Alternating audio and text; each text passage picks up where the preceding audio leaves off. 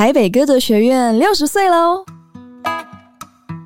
有歌德陪，学习的路上事半功倍，和我们一起学德语，探索德国与世界。Von uns für dich, Buchcast mit Deutsch Pipapo。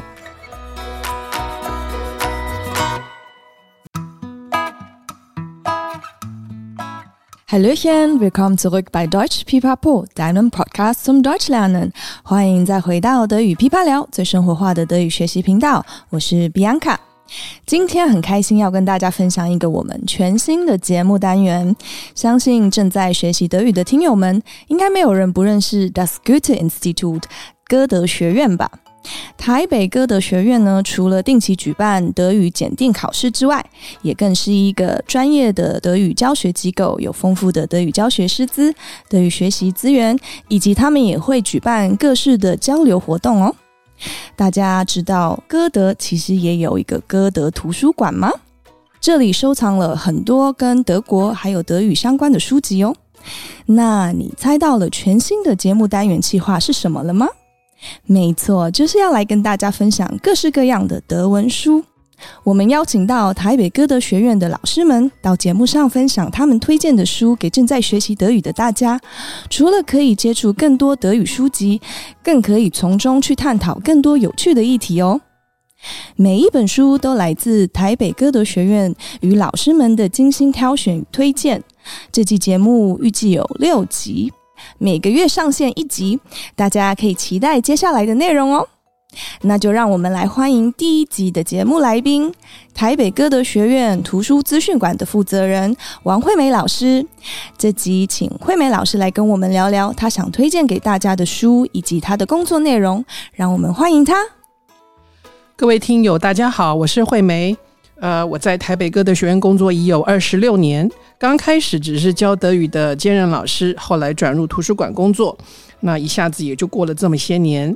台北歌德学院在台湾已有六十年的历史，我们主要的工作是推广德语，介绍德国，所以我们有德语课，有译文活动，还有其他外国驻台单位所没有的图书馆。那希望大家可以经由阅读德文书籍的方式来认识德国，了解德国。台北歌德学院的图书馆其实规模不大。因此，我们也很注重所谓的重点馆藏，比如说学习德语和教授德语的专业书籍、儿童读物，还有青少年文学作品、当代的德语文学作品，还有历史书籍以及这类书籍的中文译本和别的图书馆所没有的德语分级故事书。那我们还有德文杂志、有声书、音乐 CD 和德语 DVD。我可以大胆地说，台北歌德学院的图书馆的德文馆藏应该是全台湾第一。哇，真的很厉害！而且除了这些之外，还有线上的 online 啊，是的，还有电子图书馆。对，那电子图书馆是歌德学院从二零一一年开始的一个全球性的服务，所以只要涉及在日本、韩国、中国、香港、台湾的人，只要你涉及在这些国家和地区，你都可以在歌德学院的电子图书馆登录，然后呢注册，免费使用这些电子馆藏。真的非常非常方便，我很推荐大家，而且也是已经帮你们就是已经选过的是书籍，对，它有电子书，有期刊，也有视频、音频，各位想得到的可以阅读的、可以听的、可以看的，我们都有。谢谢惠美老师的分享，我真的有惊艳到，因为这边是一个非常非常舒适的空间，比较有一点像书店的感觉。那有很多很棒的书，还有资源整理跟保存的都非常好，而且是开放给大家来借书的。呃，自己也很想要好好的在这边看一本书，所以呢，我们这一次的计划，我们出外景，哎，我们直接到了歌德的图书馆来，一起跟惠美老师来录音。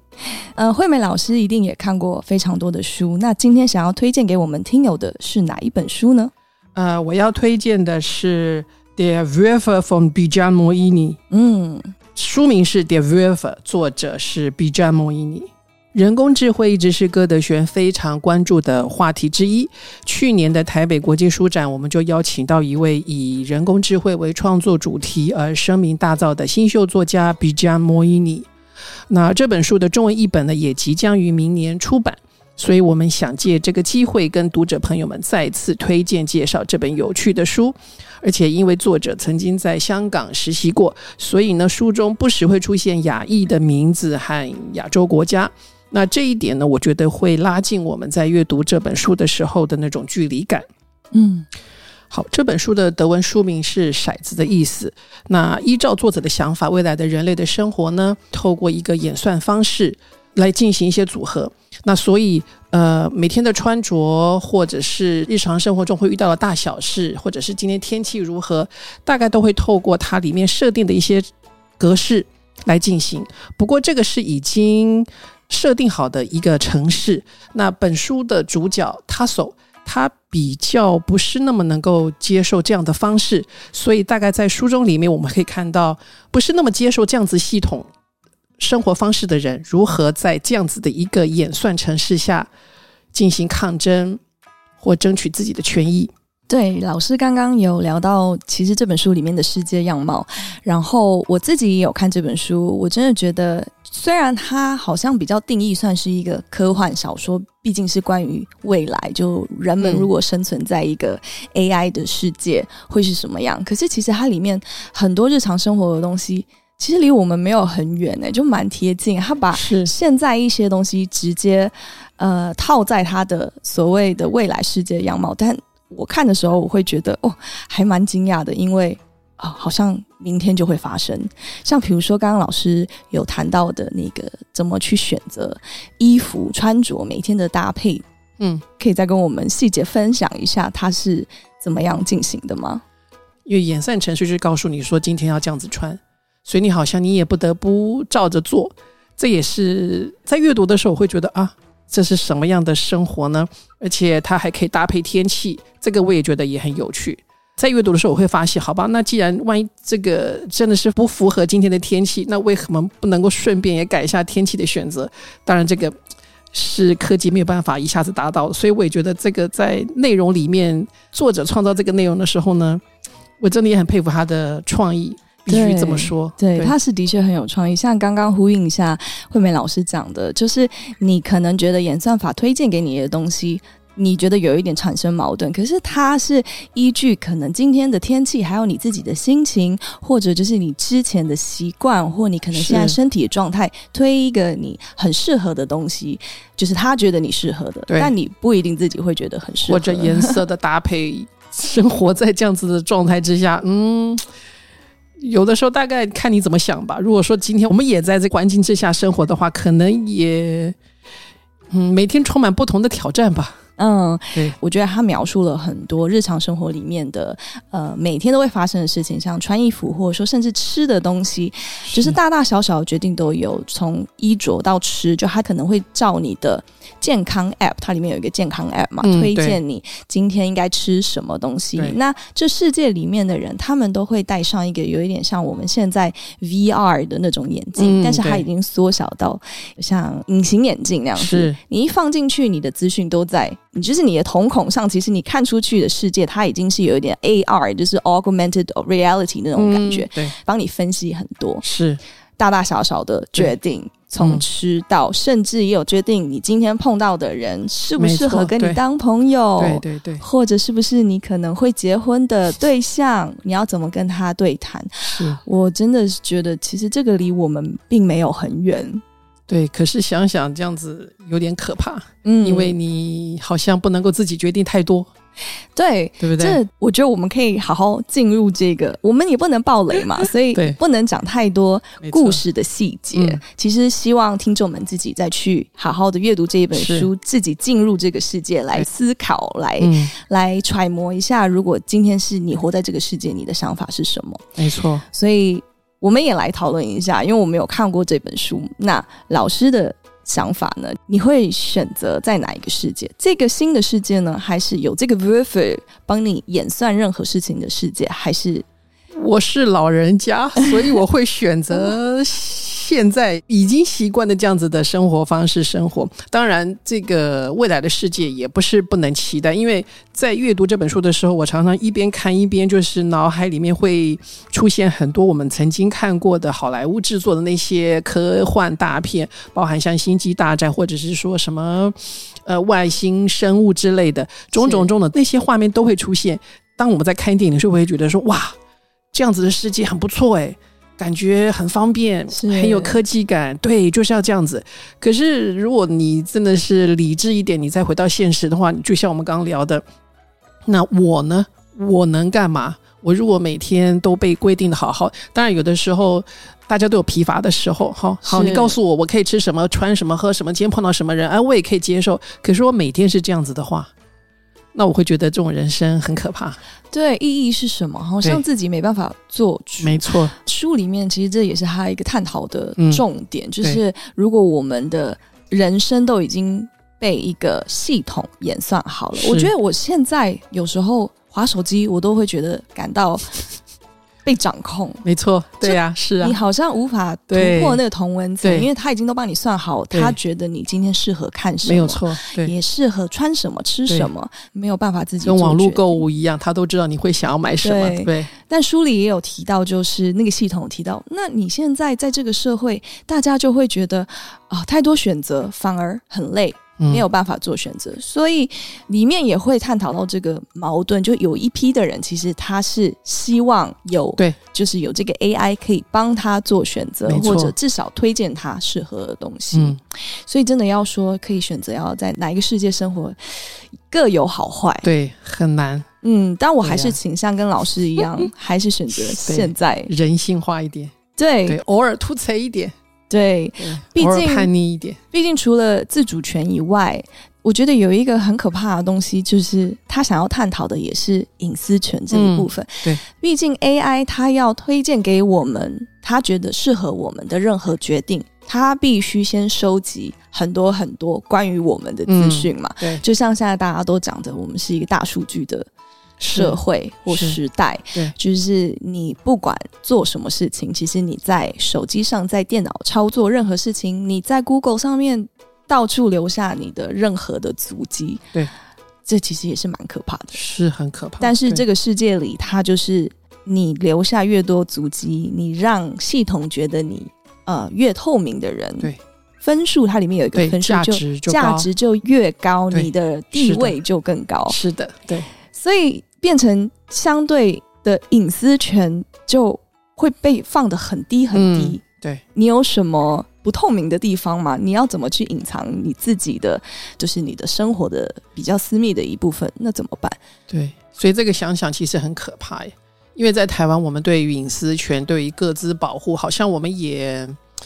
我们也只是说一说，当然大家都知道。如果今天随便，可能你问小学生，他们也会跟你讲说：“是啊，呃，各自保护很重要，我们不应该随便告诉人家我们的名字、啊、呃、住址，或者是我爸妈叫什么名字。”可是好像我们也就只有知道说不可以，嗯，因为这个很重要。可是到底为什么不可以？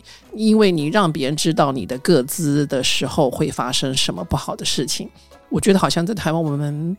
并没有一些很具体的范例。当然，呃，我想大家都有经验，就是有的时候我们自己的手机简讯会突然冒出来一些什么投资理财的讯息，你可以猜说，哦，这是不是银行把我的这个个资告诉了别的机构什么什么的？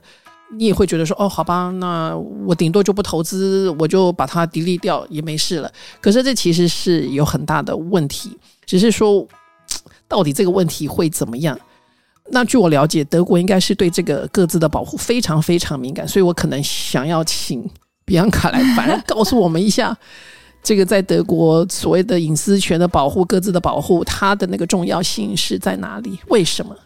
呃，为什么的话，嗯、我觉得应该是跟德国的历史有关嘛。是，就呃，二战后其实有东德，其实是以呃苏联去控管的嘛。是对，所以那时候。东德其实有建立一个，我不知道大家有没有听过，德文叫做 Stasi，史塔西嘛，嗯、它的全名就是 Ministerium für Staatssicherheit，它是东德国家安全部门，对，或者我们就说一般是秘密警察。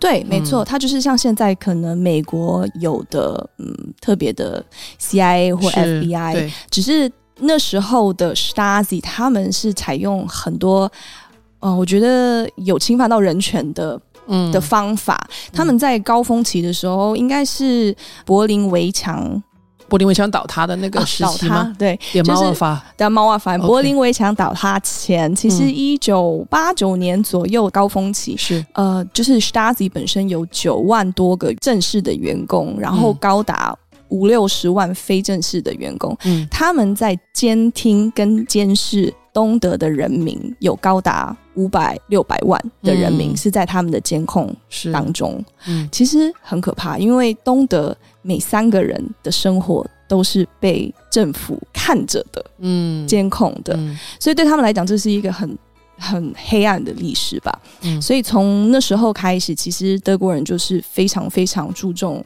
个资，还有他们自己的隐私权。嗯、现在当然，Internet 什么都比较发达。但我自己在读大学的时候，其实刚开始有 Internet 之类的时候，其实我的同学们很少人会玩什么社群媒体。嗯、就算是玩社群媒体，他们也不会把自己的真正的名字放在上面，或真正的个资放在上面。他们不会去透露这些。嗯、还有，只是电脑上面荧幕如果上面有 camera，他们都会把它贴掉。我不知道台湾是不是有这样子的习惯。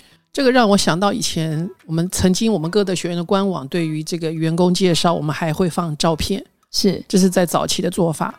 那不过后来就是因为一样，突然我们收到慕尼黑的通知，是请我们把全部的照片通通下架，我们顶多就是留名字。那因为是呃只留公务的电话跟 email address，其他的关于。每个员工，甚至包含院长的照片，通通都要下来。本来那个时候，我们还决定说啊，我们放一张全院的这个同仁的大合照。不过后来也就不了了之。所以你看，就是连这样子的话，德国人也做到这么的细微，照片都不可以。对，因为他们会想蛮多的。毕竟现在又有更多的 app，就是有 facial recognition 的 app，、嗯、不好的心态的人可以对你的照片其实做出很多。对你。不想要的事情，所以你对你 Du hast dein Recht am eigenen Bild，就对你自己的任何照片啊、影片也好，其实权利是在你身上。是，可是你一放上网的时候，你就收不回来。没错，对，对，所以他们蛮注重这些的，真的非常小心。甚至像、嗯、我不知道惠美老师在台湾，大家都蛮习惯用信用卡付费的，或现在有很多更多的什么 Line Pay 啊、支付宝之类的。对，对，你觉得在德国的状况是怎么样？我觉得应该不是那么普遍吧，大家应该会有所迟疑吧。光是你在网络上刷卡，可能这个就应该是极限了。我自己是这么想，嗯，以我的以我对德国人的理解，是对其他的你说 Line Pay 或者是像接口支付，我觉得大概在德国很难。对，德国算是一个科技很发达的国家，但是有些像这种生活上相对的，我觉得他们很保守，很小心，非常保守，很小心，就是一步一步的慢慢在进步。我觉得疫情有稍微改变了，毕竟疫情当下可能大家觉得说用现金付费可能会比较担心病毒的传染。就是以卫生的角度来看的话，嗯、才有一点促进，就是大家用呃电子付费啊，或者说信用卡。嗯、可是其实真的是很保守，对，没有错。对，但是也必须承认，任何数位化的发展啊，或者说现在有很多呃更多 AI 操控的东西的话，其实对我们的生活造成很多更方便的地方。没错，我觉得好像 AI 基本上就是人类智慧的一个成果发表。嗯，对不对？只是说，当这些科技技术的产品发展出来，然后被各式各样的人类使用的时候，那它的它所展现的正面的意义跟负面的意义，何者为大，何者为小，这个真的就要看看使用的人来决定。嗯，那不过当然，我们还是宁愿想它会是往正面积极的发展的方向前进，是很好的。譬如说，像以我们图书馆来讲好了，那在我们建制电子图书馆的时候，它也有一个推荐的功能，所以至少你可以说好，那它可以整理我看过的书，然后也知道我喜欢看什么书，或者我的能力我能看什么书。那还有就是我们歌德学院最近开发的一个 BIP to Go 那个 App，它也有类似的推荐的功能。就是类似像这些的。嗯所谓的我刚刚讲的，好像一个成果发表的话，那真的也是看我们这个理性的人类，好，我们算是怎么讲？我们跟动物不一样，是因为我们有理智嘛，哈。是。那所以在我们的理智的应用之下、利用之下，它是不是能够朝正面的发展越来越好？是。那真的就是看看了。对，的确，嗯、而且像我们之前聊到的，呃，隐私权这一部分，如果说你想要有更方便的生活，你。也是必须要取舍啦，就是你必须公布一部分或曝光一部分你自己的个资，嗯、就算是使用就是歌德的 App 也好，你也还是要登入嘛，是，你也还是要对。透露你的 email 对。等等之类的，甚至在你借书的当下，你也会透露出哎你的喜好，对，还是好像要达到一个平衡。对，没有错。不过这点我们也非常德国化，因为我们还会请使用的人特别看一下，呃，各自保护声明。我们只会用你填的 email address 跟你设定的这个密码呢，只有你才知道。哦，我们不会知道，因为常常有的时候，因为我们各式各样的密码啊什么太多了。因为我常常碰到读者啊，我忘记我的密码，你可以跟我讲吗？我我怎么会知道？哦，可是他设定你会告诉我。呃，这个只是系统设定，我们完全一无得知。所以后来每次在有读者，不论他是要申请实体还是线上的资料的时候，证件的时候，我都会先跟读者说，请你一定要记得自己设定的密码，因为一旦你忘记了，就忘了，对，就没了。你要重新再建置一个账户，是保护使用者。如果有一个万能的密码的话，那太恐怖了吧？对，很危险。对，所以这就是回到刚刚惠美老师说的啊。哦后面的人怎么去使用这个东西，嗯、其实是重点。对，那我们聊到 AI 这部分，歌德学院很重要的一部分也是教德文，对语言学习。那老师觉得 AI 对于语言学习这部分，在未来会有什么影响或者帮助，甚至哪里可能是比较需要注意的地方吗？嗯，我自己的经验，因为我算是老人。你看，我从念大学到现在工作用德文，我大概跟德文相处已经有四十年了。我那天自己算一算，我自己都吓一大跳。哎呦，这么久了，我这么老了吗？看不出来。好，总之呢，我看现在的，因为我们这边进出的大部分是我们的学员，然后我观察他们的学习习惯，我自己也会有一些感慨。当然不是说什么是对的或什么是不对的。这个很难讲，因为学习一定是说对我自己最有效的方式。那我自己开心，然后有用，这个是最好的。可是我常常还是会在想，呃，因为学语言嘛，一定要是要互动，没错。因为我自己 murmur 那不算数，一定要说出来。嗯、那即便我说的不对不好，没有关系，因为能够沟通。呃，我在说话的时候，不论是跟真人还是跟所谓的我们讲演算城市互动，我觉得都很好。只是说那个问题在于。沟通的内容的深度跟广度，嗯，因为也许我们就像我们现在这样子，我们一边讲话，我们大脑一边在动，我们可能想到什么，后来又讲了。可是那演算城市，它也能够做到这么的滴水不漏吗？这个我很好奇了，说不定可以。可是因为我们都没有经历过，所以如果说我这个初学德语的人，或者是说学习任何外语都一样，我如果说只是很单一的依赖这些演算程式。人工智慧的这种辅助工具的话，我会觉得有点遗憾。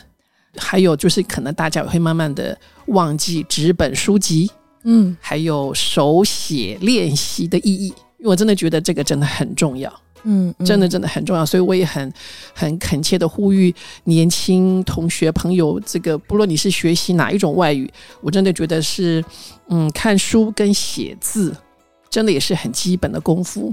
对，嗯。这是我的经验谈了，更有温度的。其实我想要呼应到老师刚刚讲的一段，就是工具，嗯，就 AI 城市也好，就是可能现在有很多语言学习城市啊，不管是 App 或者甚至现在大家都知道 ChatGPT，嗯，他们的确是一个很好的工具，而且他们是非常方便的工具，因为你二十四小时你都可以把电脑打开，然后跟 ChatGPT 聊天，他给你的呃。回答其实也都是蛮丰富的，而且是文法跟单字都蛮正确的。嗯、所以其实，在你要纯粹学习语言这一块的话，我觉得是可以拿它来当辅助工具，就是惠美老师刚刚说的，是可以拿来使用的，它会有帮助。嗯、可是跟老师讲的也是有一点类似，我觉得少了一点温度，嗯、因为你自己其实是知道他不是人嘛，所以他。没有真正的背景故事，不能跟他拔干净。对，你搞不好有哦，搞不好在未来是有可能，有可能，有可能。但是你自己毕竟跟一个在跟你不同环境的人长大来聊天的时候，嗯，他可以跟你分享很多他生活中发生的点点滴滴，而且是是真实人的故事。对。那我觉得，除了语言这个层面以外，其实你也可以再更深一步的去理解或去听更多关于这个文化的一些故事。所以，其实是在有点是在拓展自己的人生视野。嗯，但跟 AI 就比较没有办法，你就会在比较表层的去学习语言这一部分。对。啊，真的聊得太开心，然后时间真的过得很快。其实我们的节目已经要到了尾声，呃，我们这个新节目有一个东西想要送给我们的听友，也就是请老师来分享书中他最深刻的一句话。那请问惠美老师在《Der Würfel》这一本书留下深刻的记忆是哪一句话呢？嗯。应该也就是在关键的第八章，应该是在一百六十页那里吧。它有简单的两句：“Was ist mit dem Bauch? Was ist mit Herzen？” 那我们简单的翻译就是说，那肚子怎么样？心心脏怎么样呢？其实意就是说，我们明明是有血有泪的血肉之躯，那我们每天要吃饭的，哈，吃喝拉撒这些的，我们有这个喜怒哀乐。可是如果说我们一切都要依照演算程式，靠这个机器，靠这个系统来决定我们做什么、说什么、呃，看什么、想什么、决定什么，这个太奇怪了。那这样子，我们人之所以为人，好像。刚好那个那个意义是相反的，或者是甚至是不存在的，这个太讽刺了。当然，我想这本书它应该也就是要提醒我们大家注意到这一点。就像我们刚刚讲的，这个人工智慧真的就是人类智慧的一个成果发表。那当然，说不定再过几年，我们又会发现。这个人类智慧的极致又可以再登峰造极，又可能又有什么不得了的这个发明或产品出现。可是现阶段的话，我觉得可能我们要努力的是在做平衡吧。嗯，因为人之所以为人，就是因为我们有血有泪嘛，我们有感情。就像我们前面刚刚讲，我们是有温度的。真的，嗯、没错，想的特别好，我也很喜欢这一句，因为它真的描述到，其实我们现在呃正要向着更科技发达的世界迈进，可是我们人到底跟 AI 不一样的地方在哪里？嗯，就是是。Wir haben Bauchgefühl, wir haben Herzgefühl，是，嗯，对，所以非常推荐读者呃来看看这本书。那即便德文能力还不到位的，我也觉得没有关系，因为还是可以试试看，或者是说等明年，明年二零二四年他的中文翻译会出版，那到时候也请读者多多支持，因为这本书真的是很好看，因为他我记得他有得到二零二二年德国的科技类小说的首奖，所以这应该是有挂口碑的一本好书，所以非常推荐大家。那这次非常感谢惠美老师的精彩分享，让我们对于这本书有更深入的认识与探讨。听友们之后也可以关注一下这本书的新消息哦。对了，还有听友们记得到我们的网页下载这集的讲义，惠美老师很用心的帮我们整理，还有补充跟 AI 主题有关的德语学习内容哦。希望对大家有帮助。非常精彩的一集，希望大家有很多的收获。那我就来收尾喽。